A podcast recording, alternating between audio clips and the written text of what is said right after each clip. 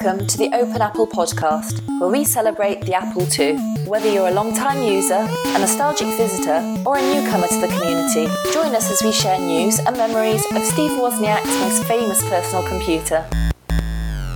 Hello and welcome to Open Apple. This is episode 62 for August 2016.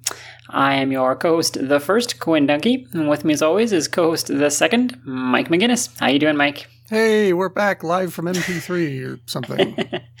yeah, it's been a while. We uh, we took last month off to run the Mega Podcast, which is uh, always a joy for those of us recording it, and poor Mike, who then doesn't have to edit a podcast. Yeah, I I sort of got off easy, I guess. Although not going to Kansas Fest and being able to participate myself was kind of a bummer, but I did get to hang out with uh, Mike Willegal. That was fun. Cool. How did that come about? Uh, well, apparently he has family out here that and uh, I guess he didn't make the connection that, hey, I was out here too until this time he, uh, when he came out to visit. So he emailed me and came over and showed me his, his, um, all the, um, everything that I've ever wanted to know about Apple One blueprints. I now know plus then some. Awesome. Yeah. It was pretty cool though. We had a good time. Cool. Well, for any of our newer listeners, you want to explain who Mike Willegal is? Yeah, Mike Willegal's the guy that does uh, Apple One, does the Apple One replica pro, uh, project. He did uh, a small run of uh, Apple II boards that, that were also replicas. Um, and I think he's the, the, the brain behind the brain board, which is that, um, plug-in card for your Apple II that allows you to swap the ROMs out with whatever you'd like, including turning your Apple II into an Apple One. Hmm, very cool. Yeah. Well, uh, while you were off doing that, I was, of course, at Kansas Fest, where you were uh, much missed. Uh, hopefully next that, year. But thank you. and uh, yeah, it's lots to talk about uh, from Kansas Fest, and I'm sure we will delve into lots of that uh, during this episode. Indeed. And in the coming couple of episodes, because of course I won't be able to shut up about it. but one of one of the folks who is now a regular attendee of Kansas Fest and made quite a splash this year is Mark Pilgrim. Say hello, Mark. Hello, Mark. that joke Hmm. never gets old.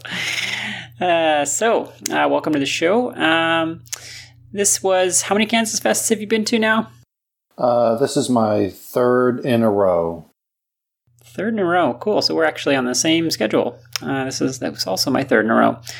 So uh, you're probably best known in the Apple II community for doing a lot of software preservation these days, and uh, you made quite a splash uh, this year with uh, the announcement of Passport. So can you uh, talk to us about what Passport is? Sure. Uh, Passport is a automated verification and um, preservation tool.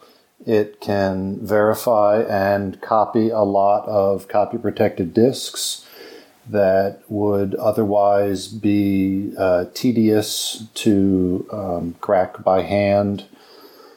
And uh, as I showed in my presentation, uh, it's now down to one keystroke if it's the type of copy protection that Passport supports and knows how to strip.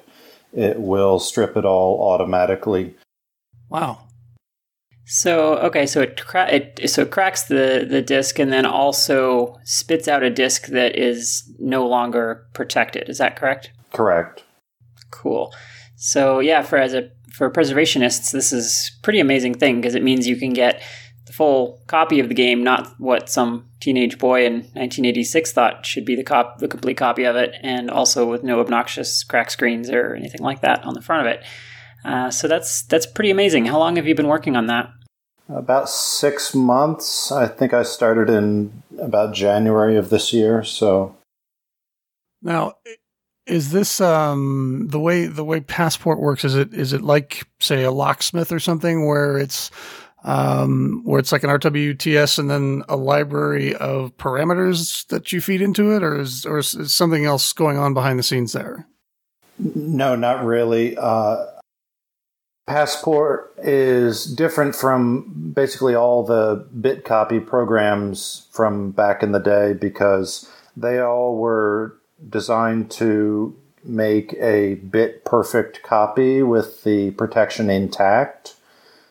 And uh, so, best case, you ended up with a physical floppy that would still pass its copy protection checks, either structural or at runtime or both.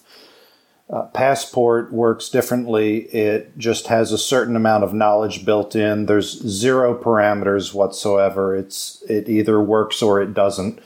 And when it works, what you end up with is a completely unprotected copy that you could easily, you know, image with ADT Pro, or it could actually be a disk image already that's you know, on a floppy EMU or a CFFA 3000, one of these modern mass storage and, and floppy emulator uh, devices that you can hook up to real hardware.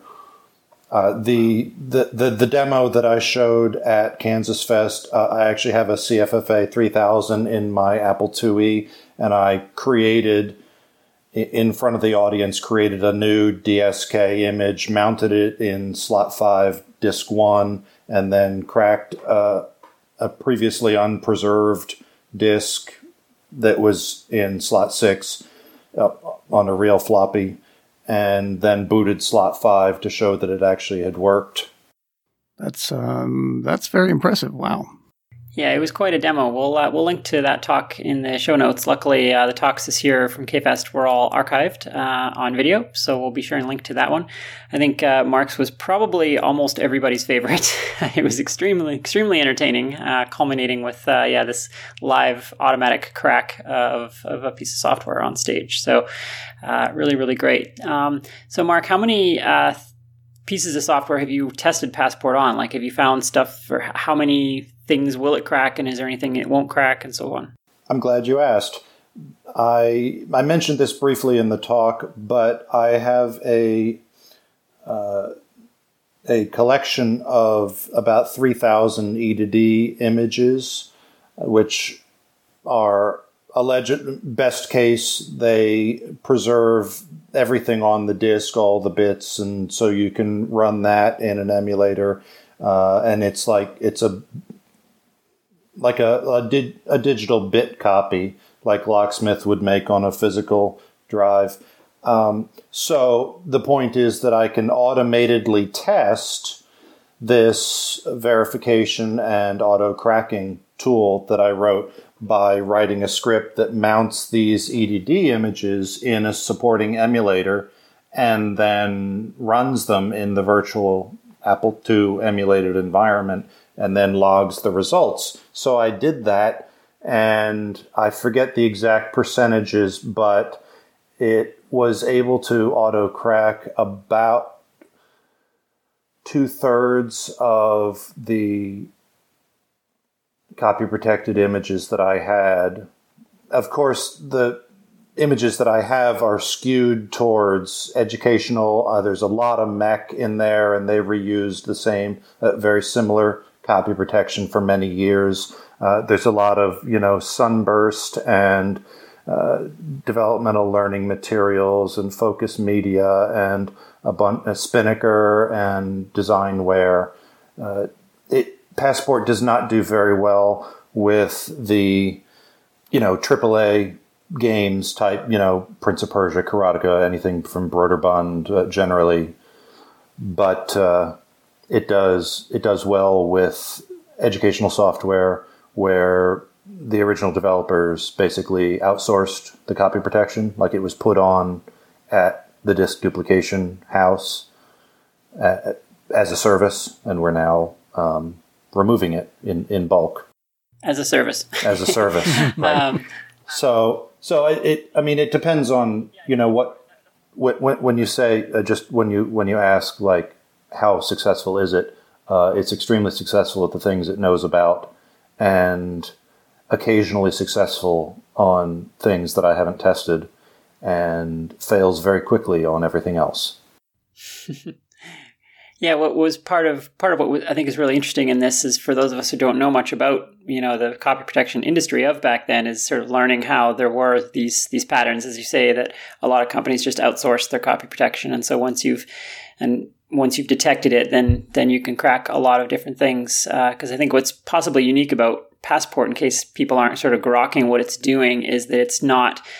Uh, it's not trying to copy the bits on the disk in the way that you know Copy2 Plus and Locksmith and so on had various increasingly clever ways to try and read data in the disk, read data from the disk that was uh, sort of at a higher level than the copy protection uh, existed at, you've gone you've gone the other way. Like you're actually like looking at the code in the bootloaders and sort of like you say in your talk at Kansas Fest, using the disks against themselves and using them to load their own code and so on. Um, so it uh, you know it's it's detecting what the actual copy protection algorithm is and then defeating it, uh, which I think is really really interesting. Yes, that's exactly right. And uh, there there were cracking tools back in the day, various demuffin tools. For I forget exactly why they're called demuffining. It's a it's an interesting historical story uh, tangent. But uh, there were, you know, super demuffin and advanced demuffin, and these required that you would go capture the disk's own disk reading routines out of the bootloader and then feed them into one of these demuffin, you know, advanced demuffin uh, programs, and it would spit out a copy of the disk that didn't work yet because, but but all the data was in a standard format. Like so the disk was copyable and then you had to go patch up the disk reading routines usually so that it would uh, be able to read itself now that it was in a standard format.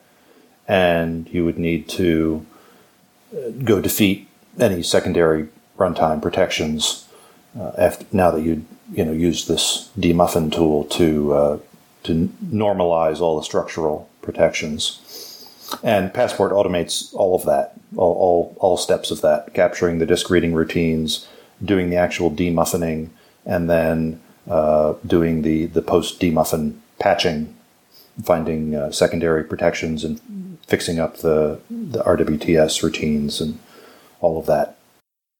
So, and for anyone who might be less technical in our audience, RWTS is read write track sector. Is that correct? And that's kind of a general little block of code that people write to read from the disk. Is that correct? Yeah, that's correct. Um, the the really interesting thing, just looking at it from a modern perspective, the really interesting thing about Apple II floppy disks, uh, especially in the from the five and a quarter floppy disk era, is that every disk is an island. There was there was a standard format in the sense of DOS 3.3 and this DOS system master disk, and you could initialize your own data disks but that was just a convention, like it wasn't a requirement. Every single disk that you ever booted on an Apple II had to sort of bootstrap itself from the ground up. And so, all because there were no disk reading routines in ROM except just enough to get you started in this process.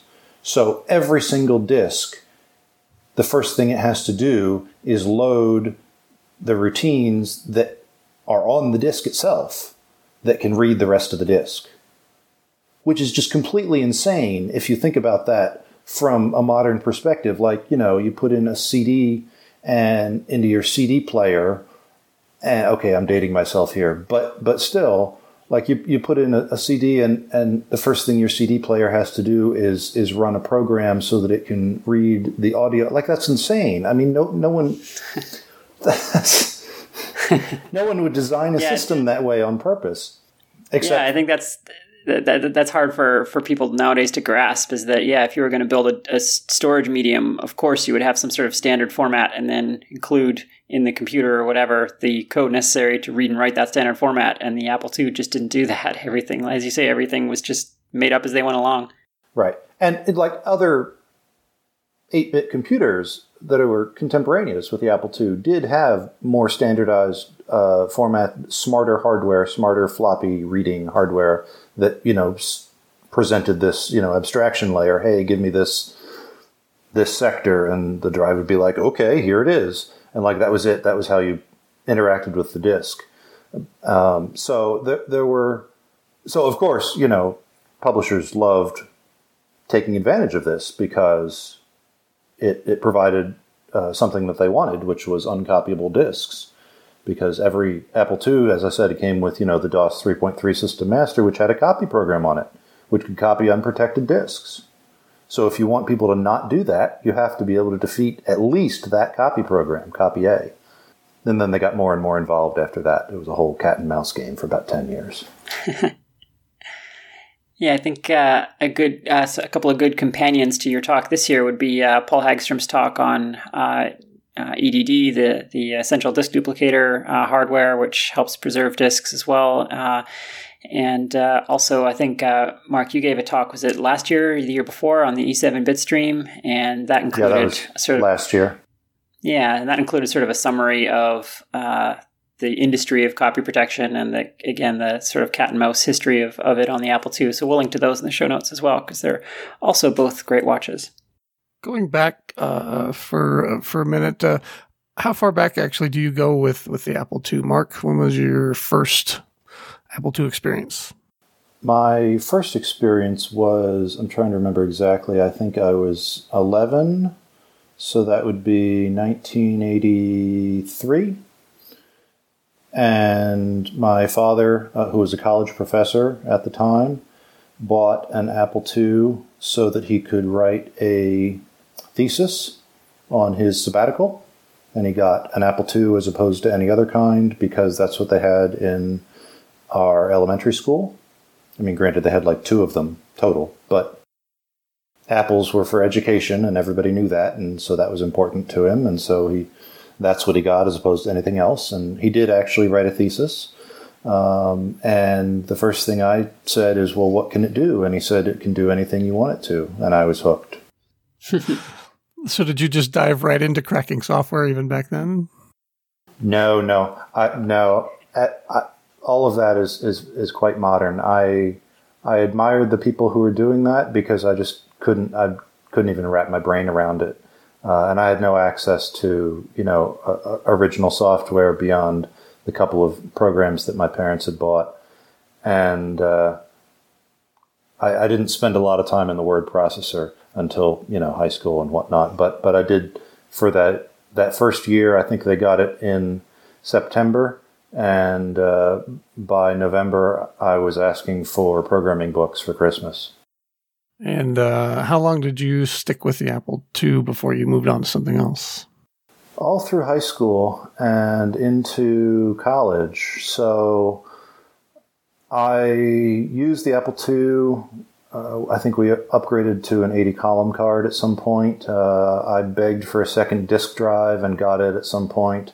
I begged for a real joystick. They had gotten me a koala pad because they wanted me to draw on it of course. Try try you know try playing Wavy Navy on a koala pad. well, actually, now I kind of want to. No, you don't. anyway, but I, I, stuck with it for, for several years. They eventually bought an Apple II GS to replace the Apple IIe, um, and I took that off to college. And at college, I was exposed to Macintosh computers for the first time, and at some point, I think in my, my second year, I started programming at the computer lab and asked for a, a, my own Mac for Christmas. And so, but so yeah, that's uh, probably about eight years when I was I was pure Apple II all day, every day. And then, uh, how did you find your way back to uh, the Garden of Eden, so to speak? I think it was in about uh, 2010 that uh, the person, the family friend that my parents had sold our original Apple II uh, back in the late 80s when we upgraded to the 2GS, uh, she sold it back to me. She hadn't used it. She hadn't used it in about 10 years, 15 years, but she used it for, you know, quite a while doing, you know, mail merge and, and, and AppleWorks, advanced, advanced AppleWorks stuff and then moved on herself. But she still had it in a closet, and she mailed the whole thing to me. Mailed you know a, a box of printer paper, which is like the least useful thing to do with the postal service, I think. anyway, um, but she, I'm like, yeah, give me it all. She's like, okay, here you go. Charge me, just charge me for shipping and so I got my I got my old Apple II back, and I just uh, you know by then, of course, the internet was around, and there was this community of people who were insane and still using it or reusing it, and I could like buy modern hardware for it. I, I think the first thing I bought was a uh, micro drive uh, from what was then called Ultimate Micro. No, uh, Reactive, Reactive Micro, um, and has now been merged into Ultimate Micro. That uh, gave me a mass storage device for the first time ever, and that was really a game changer for me. That was really what got me back into like this is a a thing. Like I don't have to be swapping floppies all the time anymore, like some kind of 20th century peasant. I, I can like I can just turn the computer on and you know get a menu because it's you know there's like a hard drive and and I I knew a little bit about ProDOS. I learned a lot about ProDOS in 2010 and 2011, like that it existed. And I learned about CiderPress and I learned about, you know, all these modern tools for dealing with disk images. And I found Asimov and I found all these other people. And within a year, I'd found, you know, the Facebook group, enthusiast group, and the uh, new, the news groups that were still kicking and several other, you know, forums. And you know, meanwhile, my, my wife is thinking I'm completely nuts but happy, but oddly happy. so it's it's hard to argue with that at the end of the day. And you know, I had I, I didn't spend all that much money on it, but it was certainly you know it was this big physical thing that was suddenly in what used to be our shared office and quickly became my office. And you know, so I sort of slowly took over like this physical space, which was I don't know what she was expecting in 2010, but that wasn't it. That's sort of a trick these days, isn't it? Because, you know, I mean, you can actually get a fairly decent 2E on, I don't know, eBay or something for, you know, less than 50 bucks if you do a little comparative shopping. So these days, it's not really even about the dollar amount. It's about the, the footprint on your desk that this thing is taking up and slowly crowding everything else out of your office is kind of a metaphor, I think, for how the Apple II takes over our lives. that that completely mirrors my experience from from 2010 to 2012 when we moved to a new house, a bigger house. And by then it was clear that I needed, if not an entire room, certainly half of, an, of, of a room with like a dedicated desk, which I am currently staring at. awesome. Which has, which has an Apple II and uh, 2E and an Apple II GS and two LCD, small LCD monitors. Thank you, Quinn, for turning me on to the, the Night Owl LCD monitor. And, mm-hmm. you know, a box of floppy disks over there in the corner. And just, and you know, over on the other side is uh, two probably dead, certainly beyond my capability to fix right now, uh, five and a quarter inch floppy drives, including the one that I used at Kansas Fest, which has since died in the two weeks since I got home because I'm very hard on floppy disks. well, as Jason and floppy Jason drives. Scott says, they're uh, they're on their way out anyway. So yeah, we're we're doing the best we can trying to get stuff off of physical floppies. So all of that so far sounds like a fairly you know um, standard.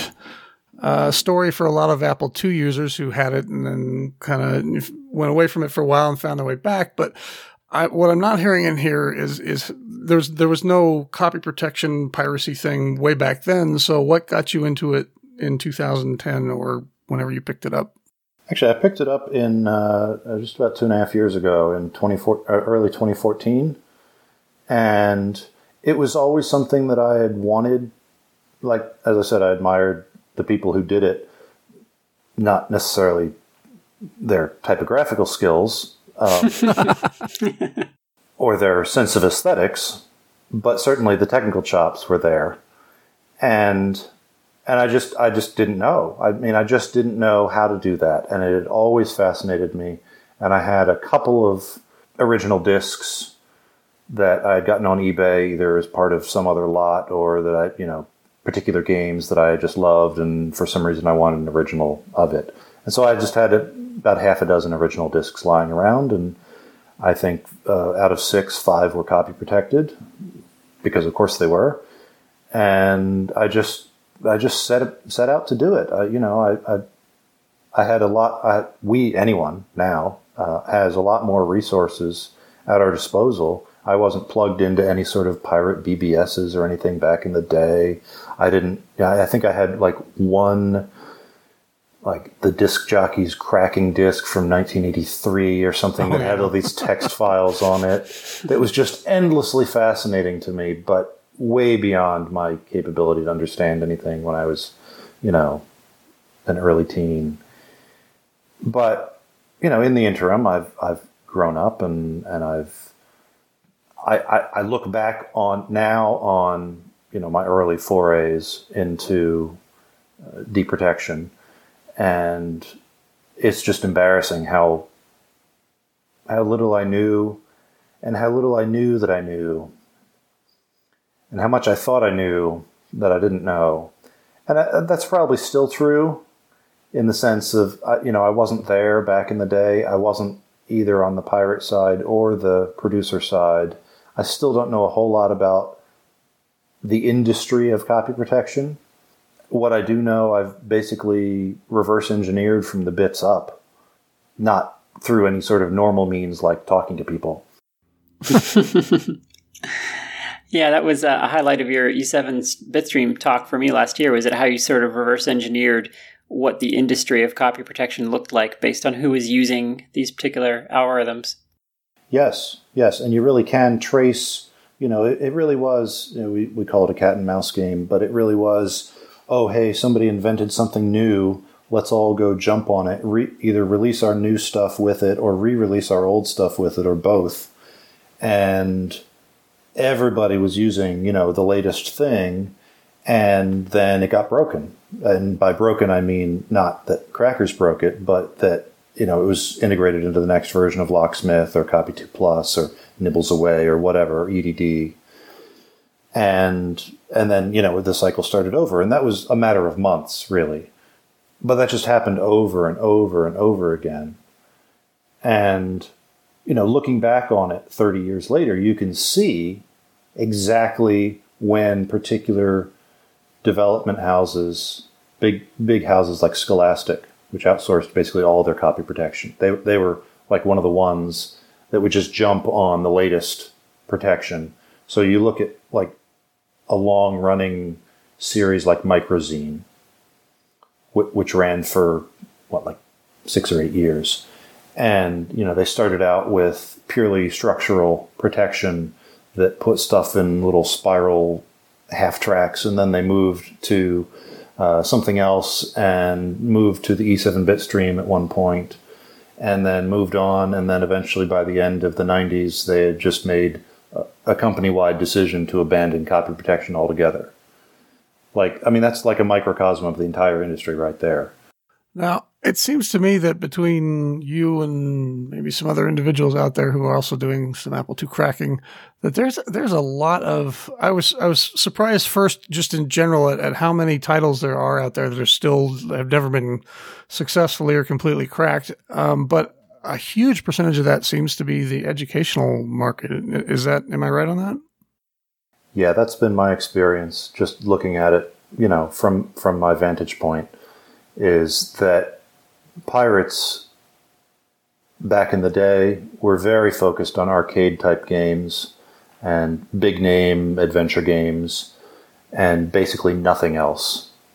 And there were some, you know, by the end of the 80s, there were some automated tools that would deprotect things like MECC or copy, you know, specific titles, but uh, in the educational market but generally you were stuck with whatever the, the bit copiers could use. But of course, that doesn't get you any closer to you know the digital now. Uh, that just gets you a, a copy protected physical. You know, just gets you two copy protected physical floppies instead of one. Right.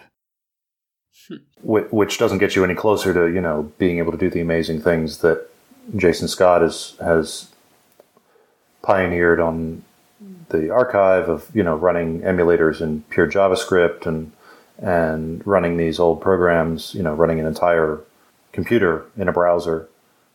So, yeah, back to your, your question, the eduware market was was vastly underserved by pirates because no, you know, nobody wanted to put up a BBS with like seven lines or whatever and you know a two a two thousand dollar one megabyte hard drive or whatever the heck they were, and and offer you know Spanish irregular verbs in the future tense. I mean, just let, nobody did that, and so thirty years later, we have very few of these. We have, uh, as I said, we have a bunch of MECC stuff because there were some automated tools and the copy protection is very light. But even there, I'm I've been finding in the last couple of years, I uh, and Antoine uh, and Brian Wiser and Bill Martens, who are doing the mech.co, we're we're all finding homemade copies of MECC titles that we didn't even know existed. Like the the only record, like we don't have it in a product catalog. We don't have a poster about it. We don't have any sort of box for it. The only thing we have is somebody's handmade floppy with their you know 1980s handwriting uh, that says "smoking, it's up to you." wow! Literally, that's it. And this is, as far as I can tell, this is the world's last remaining copy of this MECC, this MECC title. So, like, that's how far behind we are. And if you look at like pres- preserving all the software from that era, that's how far behind we are. We don't even know the things we're missing. Well, and that's sort of the power of Passport, right? Is that because it does particularly well on those those educational titles and the stuff that where they outsourced it, the copy protection, uh, and you know to be able to automate that that that should be really really powerful. So you must be Jason Scott's favorite new person.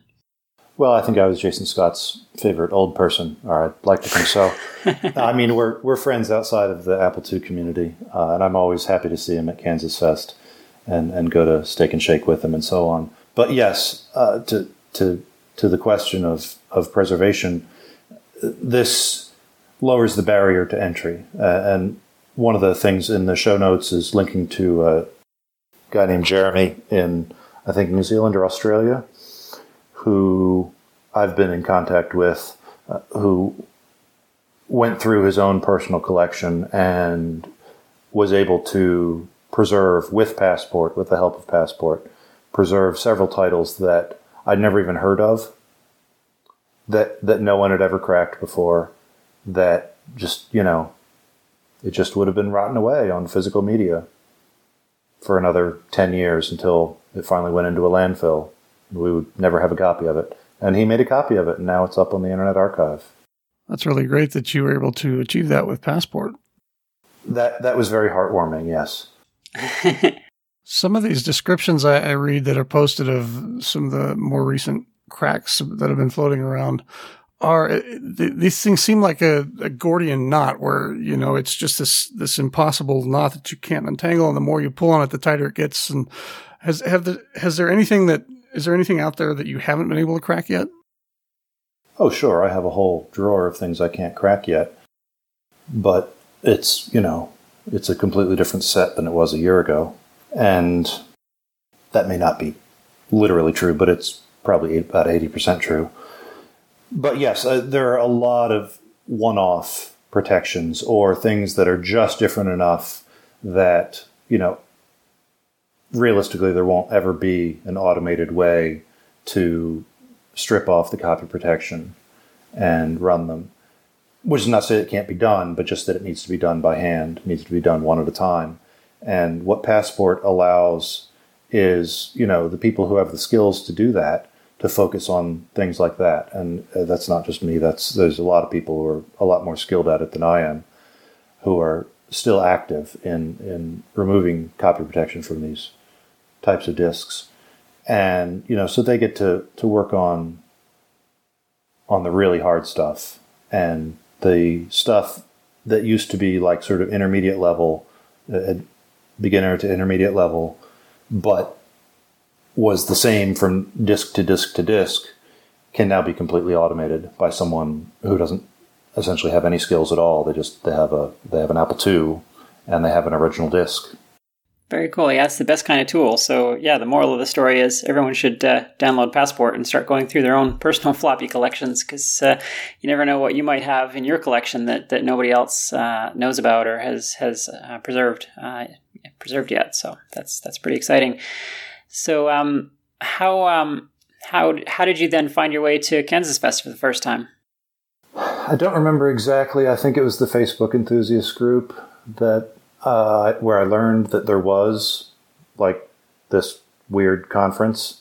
Might also have been Jason Scott, uh, where I learned that there was this weird five day conference where people just hung out and talked about Apple II stuff. And I think it was actually, I think it was Jason Scott that uh, told me, yeah, like this is worth going to. Like this, I mean, there's there's actually some other stuff, you know, vintage uh, VCF and um, a few other like related conferences, but he's like, yeah, Kansas Fest is something special. You you should make the time.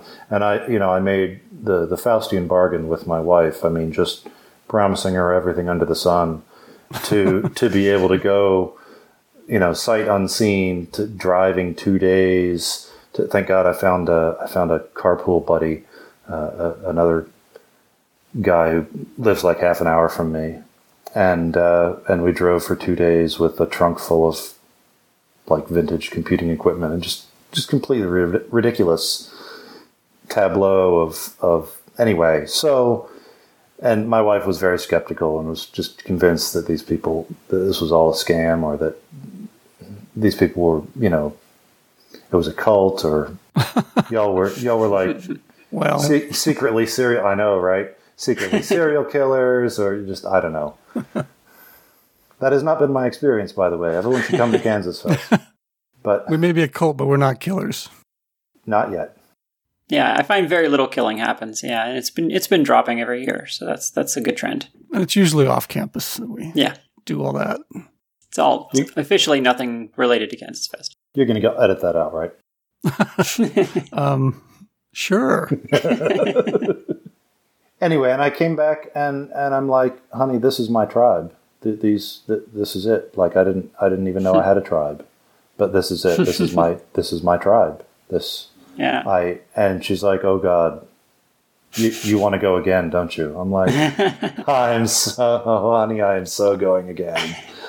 And I have every year, and now she's just I, I've worn her down. Marriage marriage is a, an ongoing negotiation and and and it's just it's awesome. And we're we've never been in a better place. But i'm not sure kansas fest really helped with that. Excellent uh, so uh, and forgive me i'm still chuckling at the thought of a little old lady uh, mailing you a giant box of blank paper.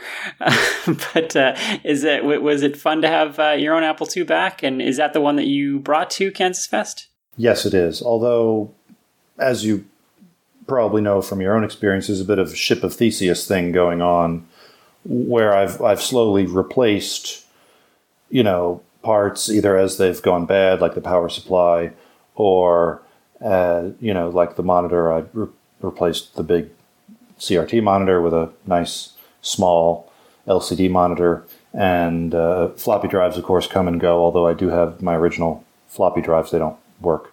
Um, for reasons that are beyond my capabilities to fix. Uh, I had to replace the keyboard this year because I'd spilled grape soda on it about three months ago, and I, I got a wonderful, uh, beautiful, nice keyboard at the garage giveaway. That was the only piece of hardware that I uh, that I was really, really hoping to get.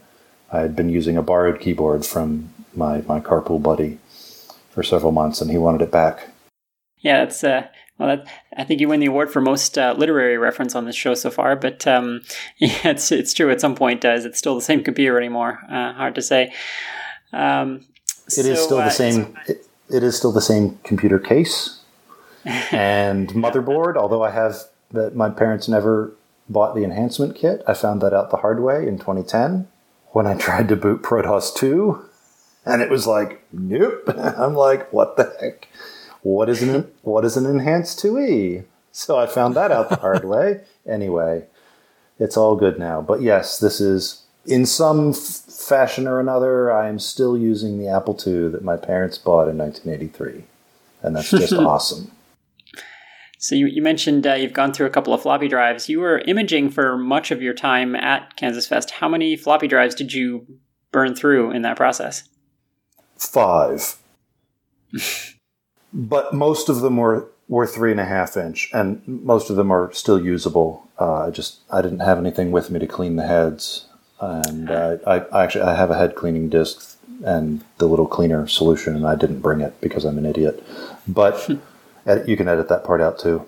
But and I didn't really want to like take them. I didn't want to take them apart and and clean them by hand because uh, I did that once two years ago under Tony Diaz's tutelage, and I'm just never doing that again. It's very difficult. Anyway, but yeah, we we uh, I set up my Apple II in the common room in the in the corner, and uh, John Brooks, who was there for his first Kansas Fest, set up his uh, 2GS rig, and I, I got him set up with the appropriate uh, array of programs for imaging protected and unprotected disks, and we burned through about 800 floppy disks and then put them all back on the, the pool table uh, in the for the giveaway uh, throughout the week. Most of those are now up on the Internet Archive or Asimov or both.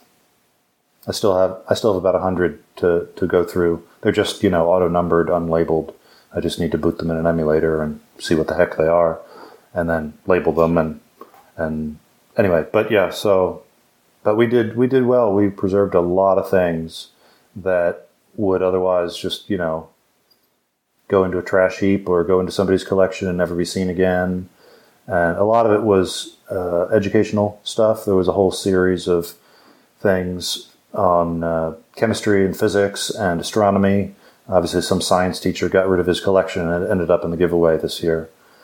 But uh, it was stuff I'd never seen before and, and, that nobody had ever heard of and that had no, probably no commercial value even at the time. It probably didn't even, it was probably locally produced, uh, maybe with uh, some educational grant from the from the government, or maybe not, and just a whole series of of things. Really great stuff, some of it, um, and even the bad stuff is. I mean, who am I to judge? You know what what the future is going to find important. So we imaged everything we could, and then handed off the physical media to somebody else who actually wanted it. I don't want it. I have I have a lot of floppy disks and, and a wife. Did I mention? Did I mention I have a wife? yes, a very, who very understanding one, as I, I hear. Very, very understanding. I love you, honey. but, but I still have about 1,800 floppy disks in my office. Ooh. And that doesn't take up a whole lot of room because the boxes are somewhere else, but it takes up enough room that you'd notice. It's a lot of shoe boxes. yes, it is. So, uh, so what's next for Mark Pilgrim? Oh, I don't know. Sleeping napping, um, Pokemon hunting. R- literally right after this, we, we're done recording this. I promised my kids I'd go Pokemon hunting with them. They're all into the whatever the Pokemon Go. Little do they know that I I installed an Apple II emulator on my phone, so I can be happy while they're out, you know, staring at their devices. My God, it's become a family activity. so are you? Well, they, are just. They're they're just too young, like just barely too young to go wandering around by themselves. And anyway, they want they, they don't want to wander around in our neighborhood because it's boring. They want to go to the they want to go to the Pokestop, you know, two miles down the road. Anyway, this is not a Pokemon podcast, but but it could anyway. Be. so that's that's what I'm doing later tonight. You These asked. days, every podcast is a Pokemon podcast. I'm afraid. I know, right? It's everywhere. So, are, I mean, are you going to keep uh, cracking stuff and keep expanding Passport? Uh, what's what's next in your Apple II life? Probably keep expanding Passport. Uh, there are several. I, I have several things that I had sort of pushed to you know post Kansas Fest release just to uh, get a stable release, and uh, and that worked out well. But there are certainly some things on my list uh, obvious expansion opportunities uh, that, that, would allow it to uh, crack, you know, a whole range, a whole new range worth of discs, uh, a whole new, you know, category of, of protection. And uh, we, we, I haven't really hit the, the 80-20 point yet. Uh, there, so there's still like a bunch of low-hanging fruit that I just haven't had a chance in six months to to add. And after that, who knows? Maybe that'll take maybe that'll take 100% of my time. Maybe by then I'll be burned out. Maybe I'll uh, go back to cracking them one at a time. Cool. Well, that's uh, we'll, we'll definitely be here to to report on that, whichever way it goes. All right. Well, speaking of reporting, yeah, we've got a lot of news to cover since we've been gone for a couple of months. So uh, why don't we dive on into that? It may be old, but there's still news. Apple II news.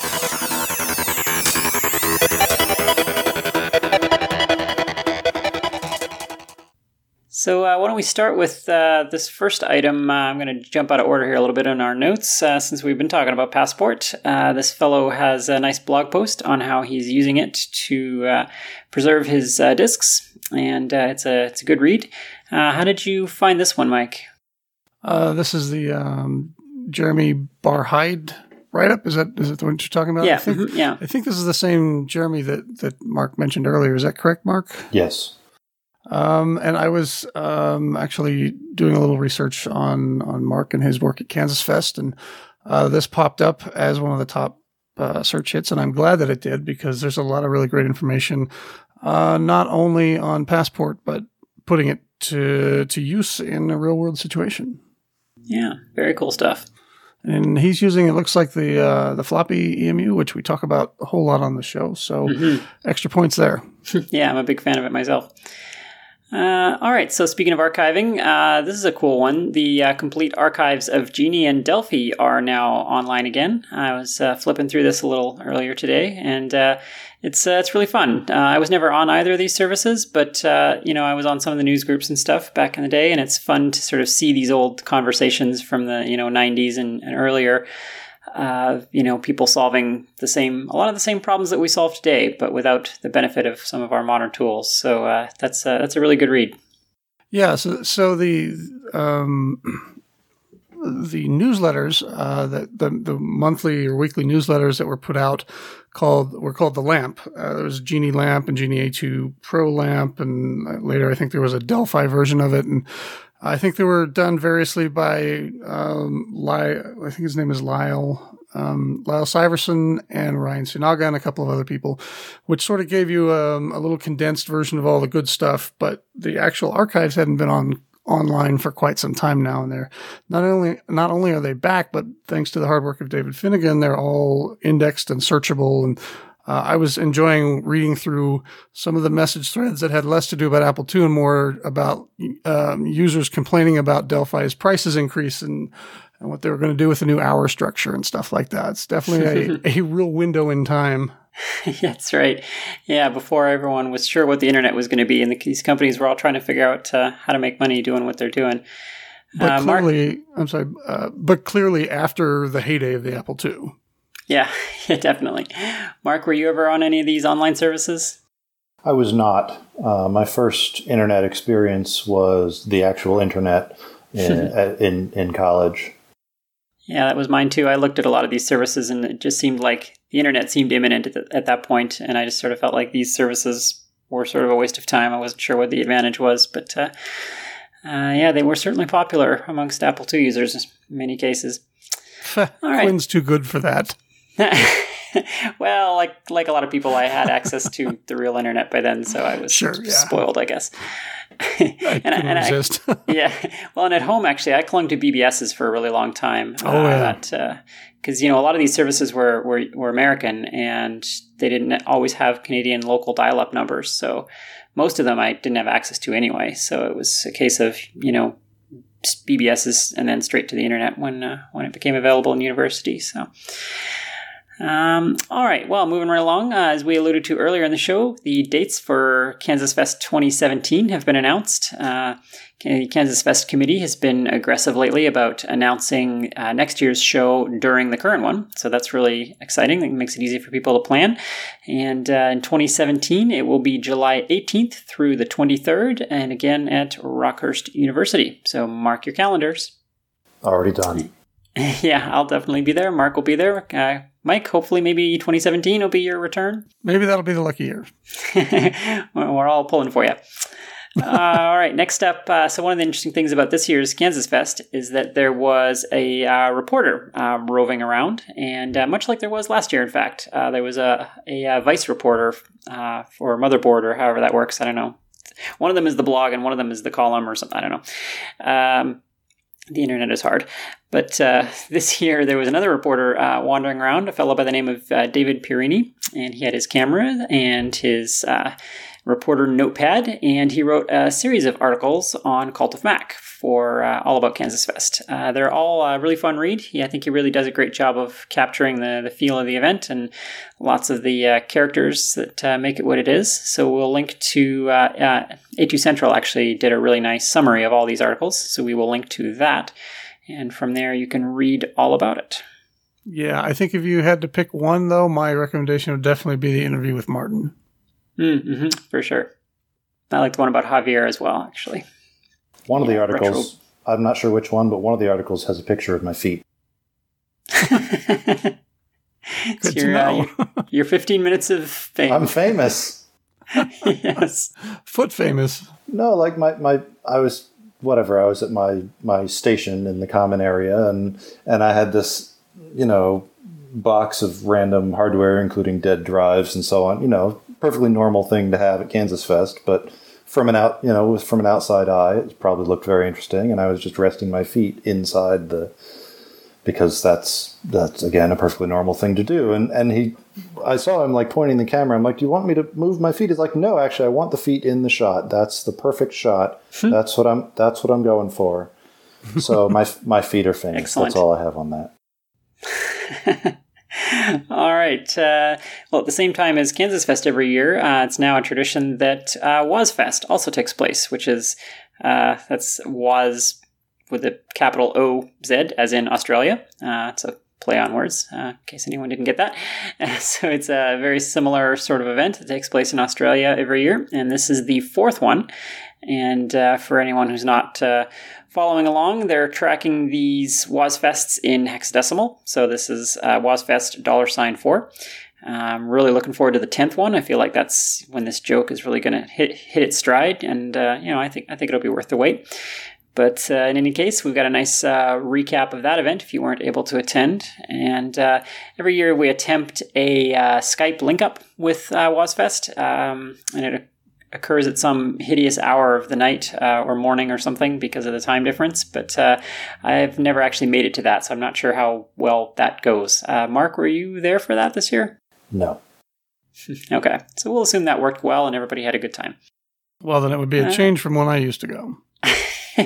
yeah, because that never went well. yeah, I suspect technical difficulties probably got the better of that. But nevertheless, if you are in Australia and uh, unlike uh, friend of the show, Michael Mulhern, you can't make the extremely long trek to uh, uh, all the way from Australia to Kansas Fest, you can go to WOzFest instead. And similarly, uh, there's one in uh, France as well every year, uh, Apple II Festival France. Uh, it doesn't quite overlap with K-Fest. It's coming up soon in August. Actually, by the time this show goes out, you may have missed it. So I hope you all had fun and you somehow know about it besides this show. But uh, it's the 12th and 16th of August, and uh, you know, plan for it next year if you missed uh, missed it this year. It's about the same time every year. Wow, so it's a, it's almost as long as Kansas Fest now. Yeah, yeah, it's ex- it's expanding.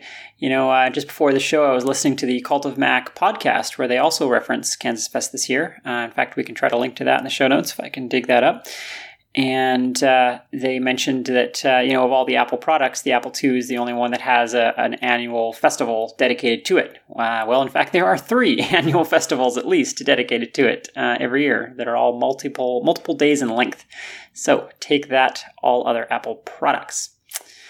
Uh, and speaking of festivals and conferences and things, uh, VCF West is happening right now. So again, that doesn't help anyone listening to the show, but uh, this is a this is a big deal because VCF West was gone for for basically forever, and uh, it was a really strange thing that the birthplace of computers somehow didn't have a VCF. So it's good to see them doing it on the West Coast once again. Yeah, they started out just as they, they were the original VCF, and I think it was like 98, 99 for two years. I went to the second year. I know I didn't make the first one, uh, and then it just hasn't happened since then. So really awesome to see it back again. I think all of these are two day events, usually like Saturday and Sunday, but they have some uh, usually really great speakers, and it looks like there's an Apple One showing up um, at, at this year's, which seems to be a common thing these days. But yeah, lots of great stuff to see there, especially if you if you want to get away from all Apple all the time. I don't know why you would, but you'll see a lot more than just Apple there. Very nice. Mark, have you ever been to any of these other shows besides Kansas Fest? Did I mention I have a wife? yeah, we'll take that as a no. Yeah, and why get, would you really? I get one Hmm. every year. I get one. I choose Kansas Fest. No, I, have I've never I've never been. well, you've chosen quality over quantity. I respect that. All right. Well, we've talked a lot about uh, new software development that comes about from Kansas Fest and related activities, and uh, we got a new game uh, that has surfaced uh, through various sources. Uh, I found it on A2 Central, and Mike, you've got a link here to a Google group conversation about it. but yeah, it's called Space 4048 and uh, it's a game written in low res. And uh, there's a video t- uh, sort of trailer for it, sample gameplay that we'll link to. And I got to say, this thing uh, is a lot of fun. It's, uh, I believe, it's one of these projects where, much like uh, a lot of us have been doing, where they kind of are getting back to the stuff that they wanted to do when they were younger and didn't have the resources or the knowledge or whatever to do it. Uh, and uh, writing a, a, video game in assembly is one of those things. So Space 4048 is this fellow's project uh, along those lines. And uh, I have to say, for low res, it's it's really quite charming. Uh, it looks very playable. Uh, it reminds me of Demon Attack with a little bit of Galaxian in there. Mm-hmm, have you watched the video for this, Mike? I have, yeah. That's that's a great way to put it. It looks like it's designed to run on any 48K Apple II, hence the mm-hmm. low res. Yeah, very nice. And uh, he says uh, in one of the com, I think the comment on the video says uh, it works best if you watch it at a small size or kind of squint your eyes a little bit, which uh, I think is good advice because yeah, it does look good, but uh, if you stare at it too closely, the low res will uh, will start to hurt your brain a little bit. but yeah, it, it looks really great. All right, so the folks at Call APPLE or Call Apple have been busy. they have a couple of new books announced. talk to us about this one, Mike. Yeah, so this is Bill Martens and Brian Wiser, uh, who we mentioned earlier in the show, and they've, uh, as has become their habit at uh, Kansas Fest time, they've released a couple of new books. Um, I, I, know that they had previously announced um, there was a collection, or there is a collection of all of Mike Harvey's um, editorial columns from the years at Nibble Magazine, all collected into one nice volume. Uh, they made that available, I think, a little bit beforehand so that you could pre-order it and get it signed at Kansas Fest. But um, they also showed up with printed versions of the Apple II Monitor Peeled, which is a great tech manual that I highly recommend, and an enhanced version of What's Where in the Apple. This uh, this book has gone back um, goes back many years, and there were a bunch of different versions that popped up back then. And uh, a couple of years back, Bob Tripp decided to revisit um, the original and went through and came up with a nice e version and uh, a PDF that had all the bugs fixed and there were some typos and things like that. And and uh, they have since gone through it again. This time, I think it was mostly Bill uh, and Brian's effort, but they now have the advanced or the the enhanced version, which includes like I think every version of every Apple II that Apple ever even thought about. So and I think these are, uh, yeah, they look like they're self, they're doing self printing through Lulu. So you're looking at like $50 for the soft cover and $70 for the hardcover for what's where, 20 bucks for, um, the soft cover of Apple II monitor peeled and 30 for the hardcover. Very cool.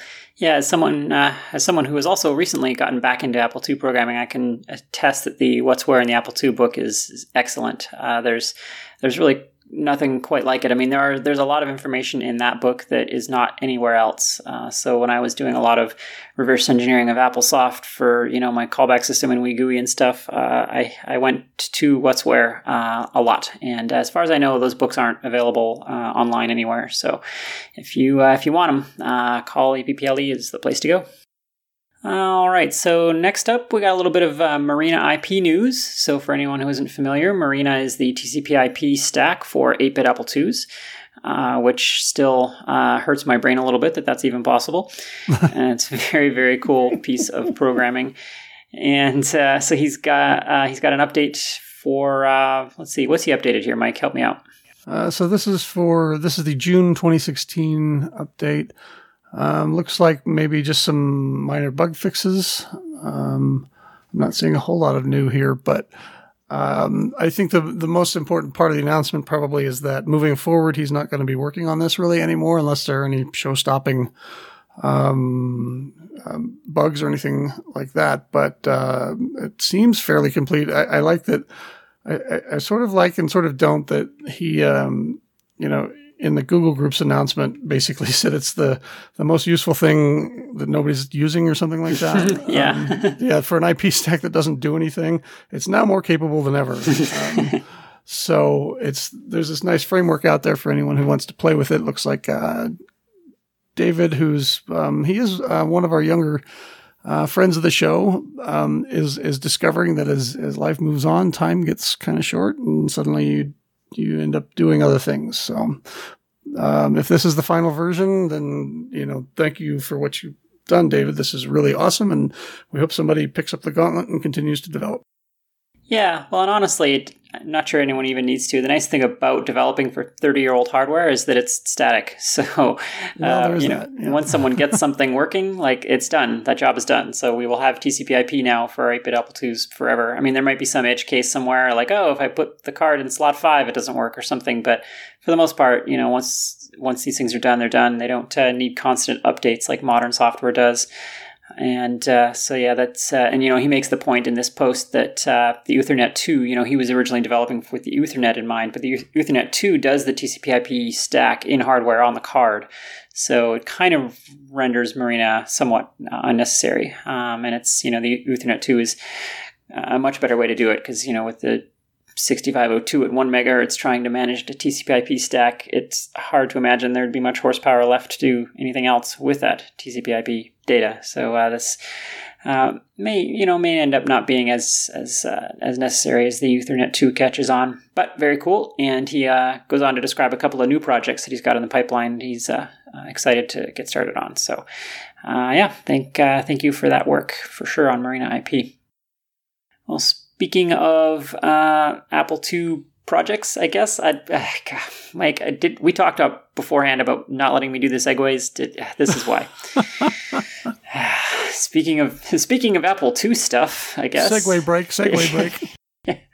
Ugh, combo breaker. Okay, uh, I'm terrible at this. You get what you pay for in co-hosts. yes. Speaking of stuff, uh, there's all right. So this this is actually a news item I really love. Uh, over on uh, ComSys Apple II, someone has put together a list of every Apple II project on GitHub, and, and uh, there Mr. are Finnigan. Oh, there, okay. There you go. Thanks for for that fact.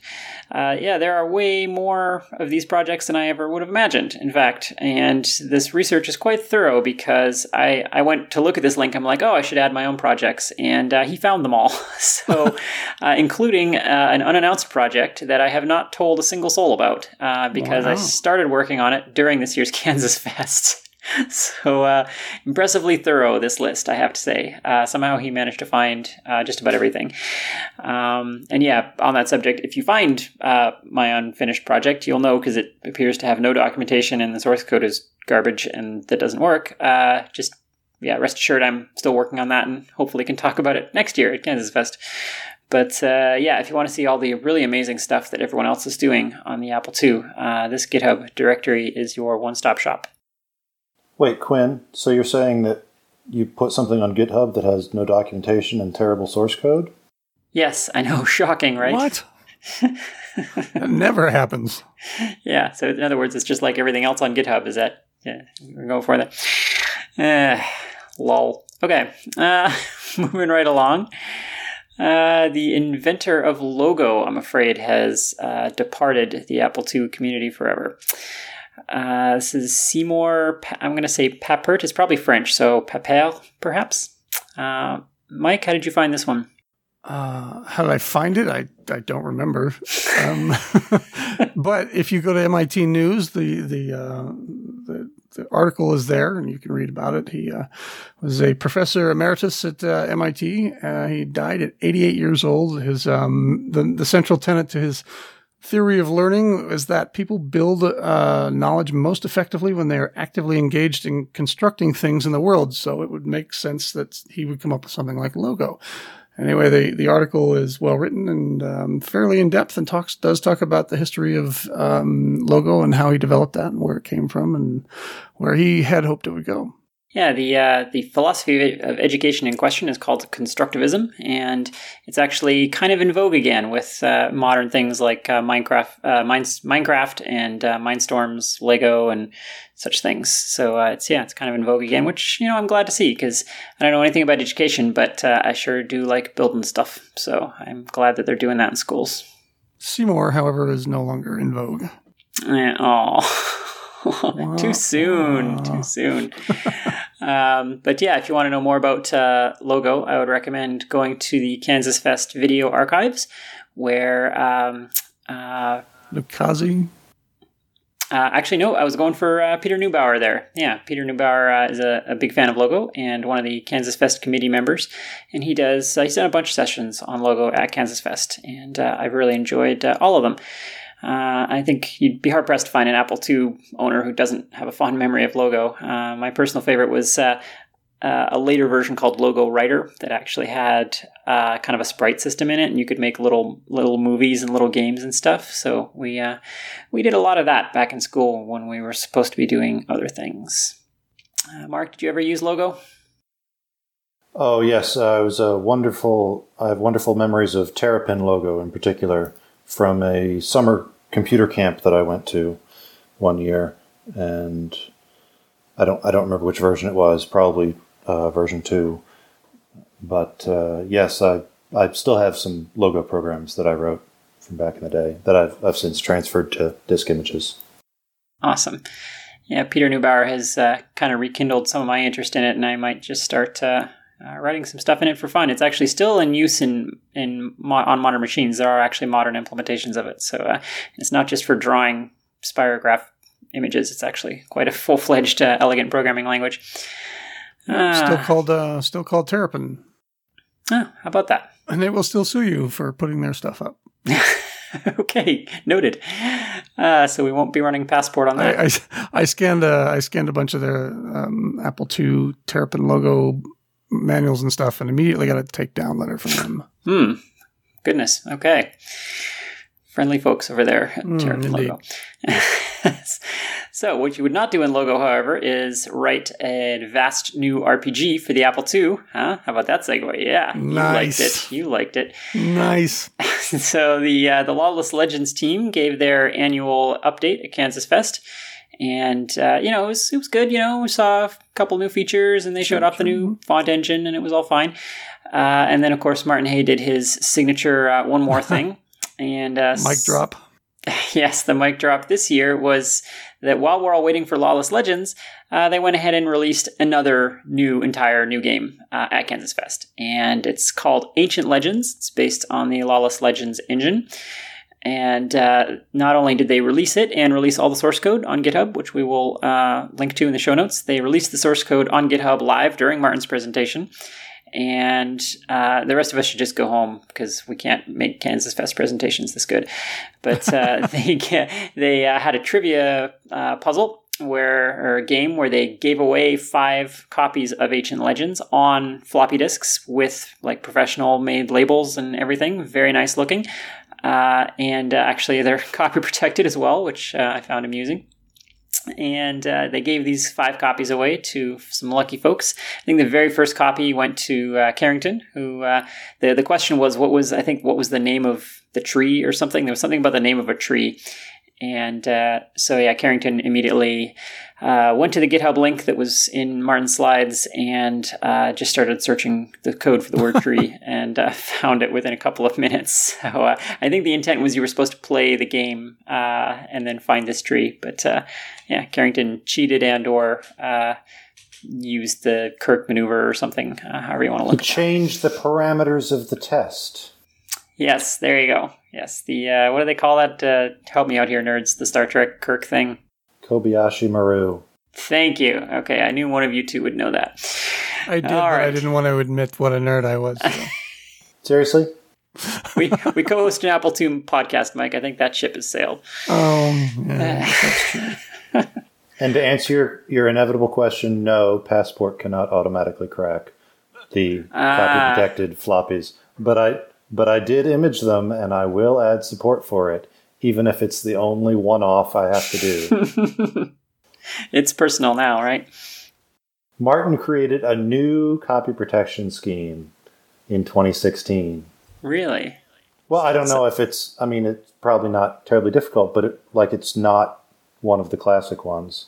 Okay, so, so now I I have to crack it. the, uh, the cat and mouse the cat and mouse game is back. yeah, it was just uh, on hiatus for a little while. All right, moving right along. Uh, speaking of things no longer being on hiatus, oh, yes, another good one. Uh, *Halt and Catch Fire* is back. That's right. Everybody's love-hate relationship, I guess, with network television uh, is uh, has been rekindled, and season three is coming back August 23rd, which is probably before this show, show is going to air. So, uh, suffice to say, uh, you should go and uh, go back and watch episode one, I guess. Uh, I, uh, I probably won't be watching this one uh, for a while at least because I cut my cable this year, which I'm very, very happy about. Uh, but, Mike, are you going to be watching? Absolutely. Yeah, I'm looking forward to this. It was a little bit scary there for a while because they had announced, like right after the season ended, that it was going to be renewed, but the ratings were down, and then there was like nothing and nothing, and they kept announcing dates for all the other shows and nothing for this one, and it started to feel like, well, maybe they're going to cancel it after all. And then uh, a week or two ago, they announced that uh, they finally told us what the date would be. So, yay for us! Yeah, sometimes the gaps between seasons are getting. I think they're getting longer as these you know modern shows get more and more complex and expensive to make. The I find the seasons are getting shorter and the gaps between are getting longer. Uh, I think uh, Netflix has taken that to new heights. Uh, season two of Marco Polo was uh, two and a half years or something after season one, wow. which I think might be a record. But uh, anyway, that has nothing to do with Apple IIs. Uh, Mark, are you watching *Halt and Catch Fire*? No. Never even heard of it. Oh, okay. Uh, well, it's uh, it's unlike you nerds. oh, that's that's fair. You know, I, I feel like that's an accurate characterization. All right. Well, we've talked enough about *Halt and Catch Fire* on this show, so we don't need to re-summarize it. Uh, TV show, blah blah, retro computers, yay. Okay. Uh, next up, we've got an interview on Gizmodo uh, f- of some early hackers in a group called the Inner Circle. And this is a pretty interesting story, not entirely Apple II specific or related, but uh, it is a good read anyway. Um, Mike, talk to us a little bit about this one. Yeah, so uh, these days, um, you know, the tell all um, behind the scenes histories of computer companies and hacking groups and things are all, uh, all over the place, and they're a dime a dozen. But back in 85, there weren't that many uh, books like this. Um, there was one that came out called Out of the Inner Circle, and it was written by a, a boy named uh, Bill Landreth. And uh, the story of what happened to Bill afterwards is actually almost as, as interesting as what he tells in the book. Um, and at some point, I guess uh, someone over at Gizmodo decided to follow up and find Bill and see what had happened to him. Um, and they managed to get in touch with Bill and one other hacker from the the infamous Inner Circle hacking group, and uh, sat down and had quite an in depth interview with him. It's very uh, very good read, and I highly recommend it. Uh, and you can get cheap copies of Out of the Inner Circle on Amazon right now. Oh, very cool.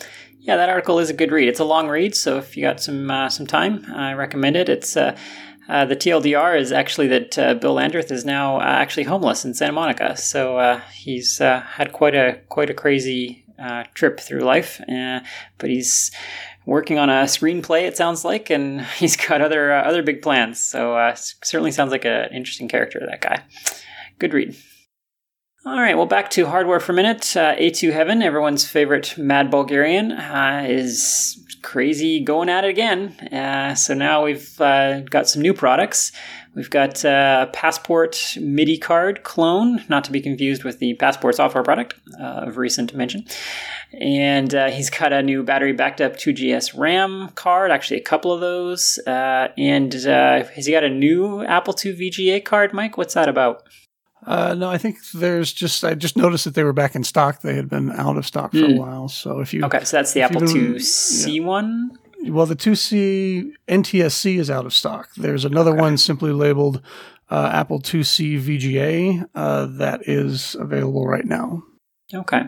And is he also selling? He's been working on uh, the VGA add-on for the uh, RAM uh, RamWorks board. Uh, is that available yet? Do you know?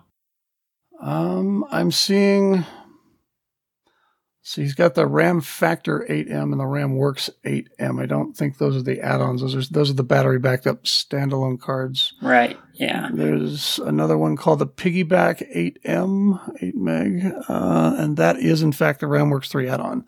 And Okay. so that's available right now for 79.99 US dollars. Excellent. Yeah, he's been teasing that one on the Apple II enthusiasts Facebook group for a while. So great to see it in the store. And as with all this stuff, they tend to be made in short runs, so get them now if you want them. Yeah, if you blink, they're gone. So definitely uh, buy them while you can. Uh, well, and he's uh, he's not alone in creating crazy new cards. Uh, Ian Kim in Korea, who we've talked off and on about quite a bit lately, has also been busy. Uh, he has made uh, his own version of of the Passport MIDI card. And he's also cloned the Turbo 7 CPM card for the 2GS. So it's al- always a little bit hard to tell with his blog what's available and how you actually buy it, but it looks like the MIDI card is still in production. He's showing a prototype of it, but the Turbo 7 card is now f- available for sale. If you want to run uh, CPM on your 2GS, that appears to be possible. I wasn't able to find an actual link to click to buy it. Uh, where do you know how to do that, Mike? Is he selling them on eBay or? It's a little bit frustrating because some of the website is is in in I, I, I assume that's I don't know what language that is. Korean, I think. Um, yeah, I'm Korean, and some of it's in English, and, and so the translator just goes nuts if you try to feed it through that way. Uh, I I don't see anything. I don't see it for sale. There is a category bar off to the left here, but I click on the sale button and nothing happens. So I'm not sure. Um, We'll dig. We'll, it's- we'll dig around a bit and see if we can find it. I, I think he's been selling some stuff on eBay, so th- there might be one of those links. Might be a link to his eBay storefront. We'll try and find that. Um, I think because he's he's got a blog. His his his site is sort of half blog and half storefront. And it's not clear exactly uh, how to buy things sometimes, but uh, yeah, we'll we'll try and track that down. But it does exist. There are photos of it. Uh, so if you want to run CPM on your 2GS, it is uh, definitely possible. And if you're looking for what it's compatible with, it is a it is a Microsoft soft card clone. Very cool. All right, uh, and just the hardware just keeps coming. Uh, the um, more news on the Manila Gear 4 Sonic 4 channel sound card. Uh, it's ready to ship. Is that the news here? Yeah, it's. Uh, I saw this um, over on Call Apple actually.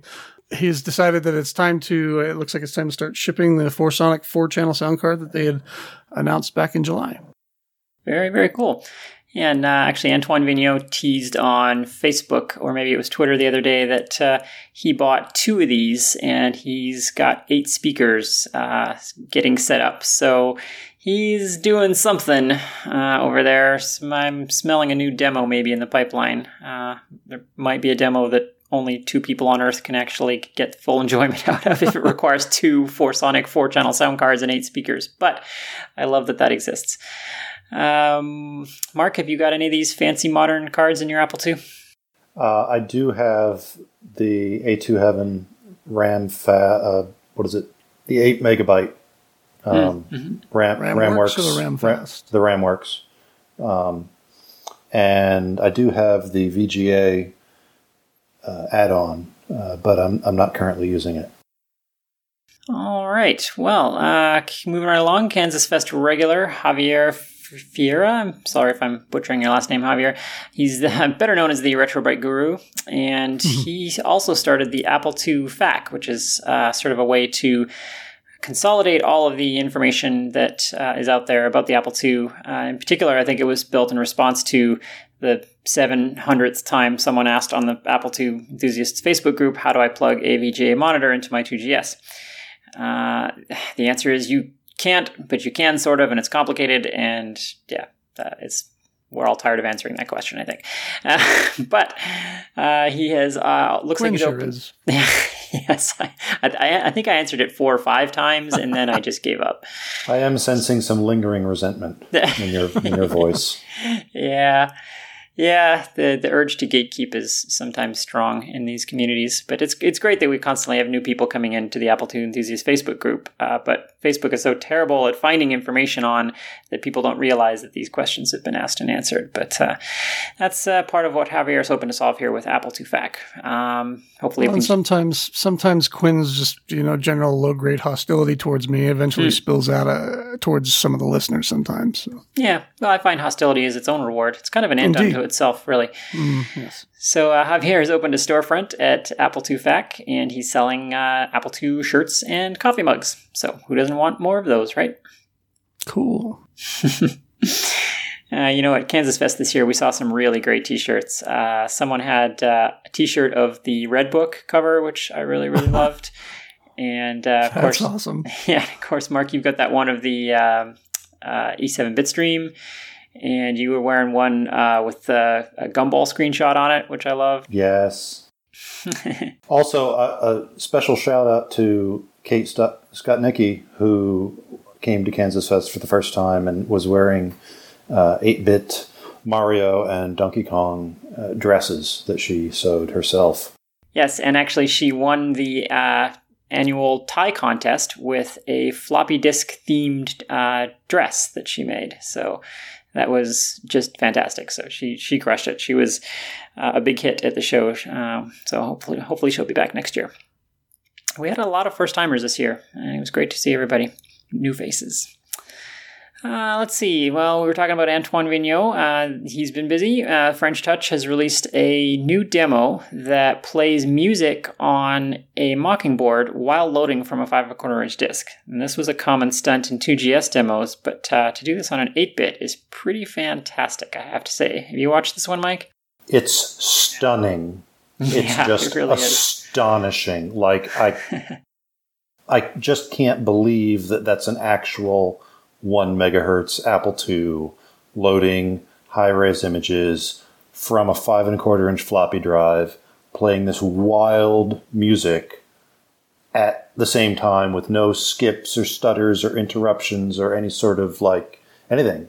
It just it's it's stunning. Yeah, it really is. Uh, it's one of those things where the more you know about the Apple II and how it works, the more impressive this this feat is. Uh, it's it's yeah, it's a real technical tour de force to be able to do this. So uh, yeah, the French Touch continues to show us all how it's done. Uh, all right. Well, speaking of uh, the elite of our programmers, uh, Jesse Blue of Ninja Force has updated Kaboom to version 1.03, and so it now supports the uh, four-play joystick card. Uh, there was rumors, I think, last month that that was going to happen, so it finally has, which is excellent.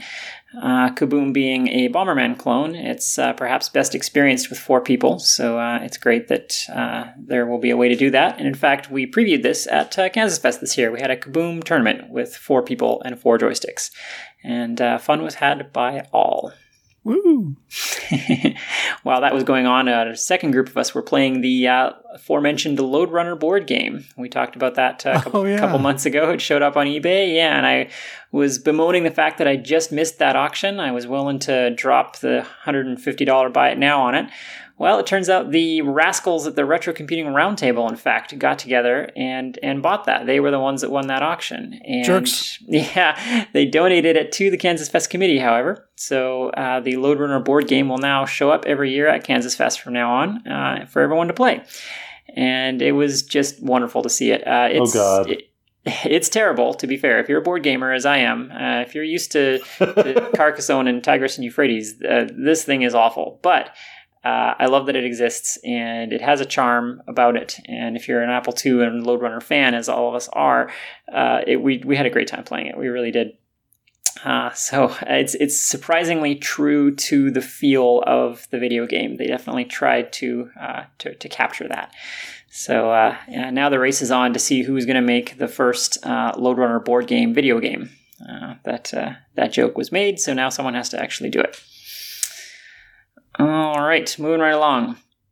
Uh, Mike, uh, is the Apple II info wiki no more? What's going on here? Yeah, that looks like it's uh, offline now. There was a message over on, I believe it was the Google groups talking about how it had gone from the um, you know the sign that says uh, it's under maintenance and it'll be back soon to now it's just a GoDaddy park page. So hmm. that's unfortunate to see. However, it still does exist in some form up on the uh, archive. So if you're looking for information from that wiki, the wiki itself is gone, but you can find it on the archive. Good stuff. Yeah, that's one of those sites that I don't think people necessarily appreciated, but it always came up in your Google searches for how do I plug a VGA monitor into my 2GS or whatever. Well, it was also great because it, in, in addition to um, those sort of questions that you could get answered, uh, it also had a large collection of photos of peripheral card and mm-hmm. what it was and the specs and all that. So if you're looking at something and didn't know, you could go to that site and compare and, oh, this is who made this and there's the discs for it and that sort of thing. Yeah, yeah, for sure. It was it definitely was one of those sites that had a lot of information that nobody else did. So uh, it is a shame, but it lives on in the Wayback Machine. So thanks to the Internet Archive. Uh, all right, uh, I think our last item here is uh, from the fine folks at uh, 6502. Oh, what's the, what is their what is their name? Workshop. Workshop. Thank you. 6502 Workshop podcaster fail, uh, otherwise known as the team doing Nox Archaist, which is the Ultima style uh, RPG that uh, they've been working on for a while now. And uh, they recently had a uh, graphics contest. We talked about that a couple months ago, where you could submit your tile artwork, and uh, so the winners for that are announced. And we'll link to to that in the show notes, where you can see all of the winners. And yeah, some really really cool stuff came out of that. Really really looking forward to this one. Indeed so glad that there's two amazing RPGs in production for the Apple II. Uh, I mean, the Apple II's forte really was the RPGs, you know, with the uh, ample memory and fast disk uh, access. Uh, RPGs were really well suited to the to the platform. So, uh, so glad to see people playing to its strengths. All right, well, that was a lot of news, but we got through it, and uh, I think we have one quick eBay item. Is that right, Mike? Yeah, we do. And this is actually one from back in June that I told Evan that I would mention and then forgot to. So my apologies, Evan. I'm mentioning it now months after the fact and when it doesn't matter anymore. Uh, VCF back in June auctioned off a fully functional, uh, autographed Apple II, autographed by uh, Woz. Um, the thing sold after 49 bids for 4,056 US dollars, and the money went to benefit uh, VCF. So there you go. Hmm, very cool. All right, well, I think we're going to forego most of our uh, usual segments this month because we had so much news to catch up on, but we'll get mm. back to feedback and uh, other segments uh, next month as we get back into our re- regular schedule uh, once the Kansas Fest hangover wears off. And uh, yeah, thank, uh, thank you, Mark, for taking the time to be on the show here with us. Thank you so much for inviting me. All right. Well, until next month, thanks everybody, and we'll see you in September. Bye, everybody. Using an Apple II is very easy. The only hard part is getting your kid away from it. You see, Apples are the leading computers in schools, so even though you bought it to help you work at home, your kid will want to use it for his own homework. Of course, if all else fails, there's one last thing you can try. Get him an Apple of his own.